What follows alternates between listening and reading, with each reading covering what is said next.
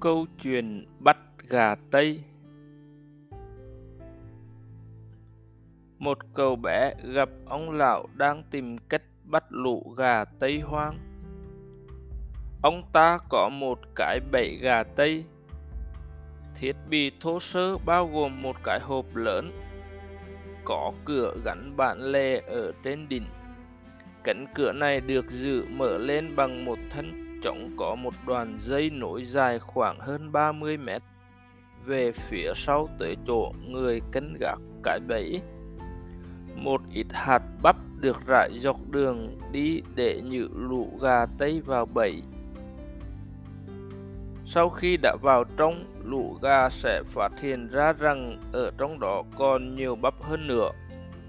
Khi thấy số gà chui vào bẫy đã đủ, ông lão sẽ giật thân chống ra để cánh cửa sập xuống. Một khi cánh cửa đã sập xuống, ông ta sẽ không thể mở nó trở lên mà không phải đi ra chỗ cái hộp và điều này đương nhiên sẽ làm lũ gà còn ẩn nấp bên ngoài bậy sợ hãi và chạy mất. Thời điểm giật thân trọng ra là khi có nhiều gà tây nhất chui vào bẫy theo như mong đợi của người đi săn.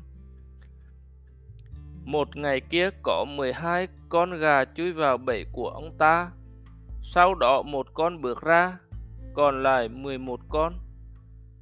Uổng quá, phải chi mình giật sợi dây khi còn đủ 12 con ở trong đó. Ông lão nghĩ, mình sẽ chờ thêm một chút, có thể con kia sẽ quay trở vào. Trong khi ông lão đang chờ con gà Tây thứ 12 quay trở lại, thêm hai con nữa bước ra khỏi cái bẫy. Đáng lẽ mình phải biết hài lòng với 11 con, người đặt bẫy nghĩ. Ngay khi một con nữa quay trở lại, mình sẽ giật sợi dây. Thêm ba con nữa bước ra ngoài và người đàn ông vẫn chờ đợi đã từng chứng kiến 12 con gà Tây trong bẫy của mình, ông không muốn về nhà với ít hơn còn ít hơn 8 con gà.